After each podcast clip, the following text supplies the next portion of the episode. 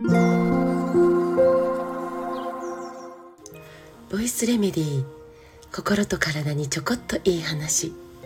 元看護師ホメオパス井上真由美です。え昨日は茨城県守谷でえクローズの星のお話会でした。今日は、えー、今東京にいます。え19時から藤原玉江さんプロデュースの舞台。ノーテンハイマーというのを見に行きます。この舞台は、えー、私、ね、月一で呼んで、えー、くださっている、えー、鹿児島県南九州市にある中向江聡子さんが、え代表を務めるいろは、あの、介護施設、ね、え株式会社いろはとあるんですけど、えそこでの日常が舞台になっているんです。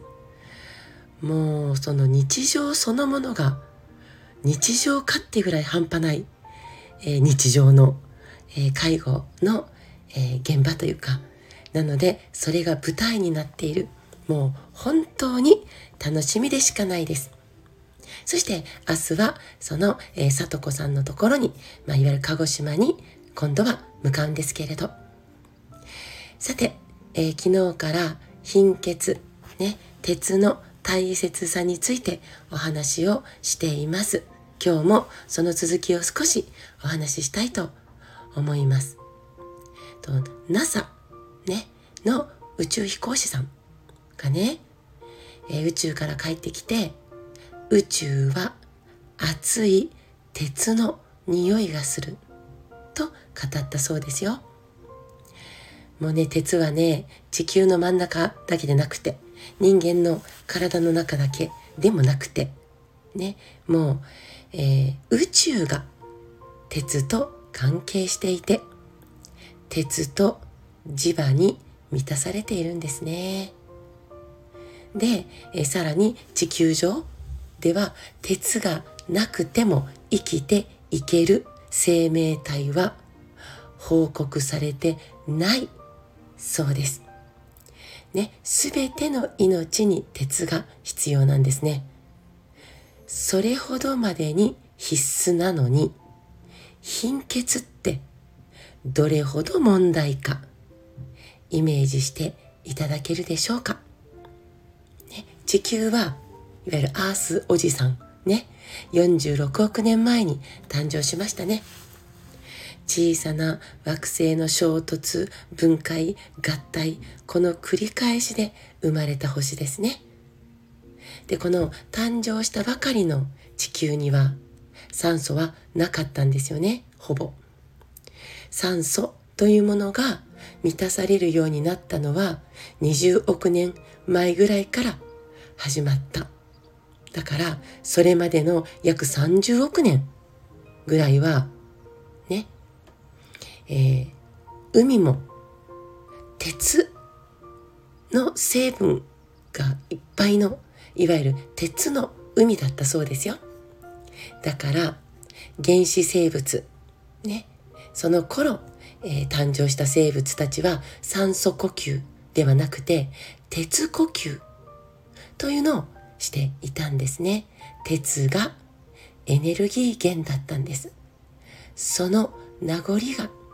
今も全ての生命体の中に残っているんですね。植物でさえ鉄は葉緑素っていうのを作るために必要としているんです。植物でさえね、鉄を。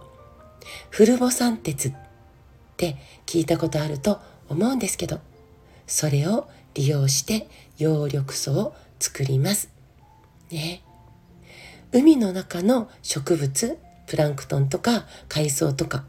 そんなものたちが育つのにもやっぱり鉄が必要なんです。ただね今の海には鉄がね昔々ほどはもちろんないんですよね。なのであえて酸化鉄という鉄を放出できる機械を海に沈めたんですね。そうしたらその周りには海藻が生き生きと育ち始めて、バクテリアも繁殖して、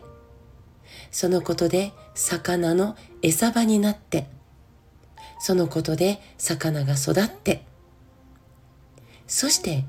ジュゴンが戻ってきたという実験も沖縄の海で成功しています。だから鉄がね、とにかくとにかく必要で私たちが健康に生きていくための柱になっているんだということを今日もお伝えしたかったのでした。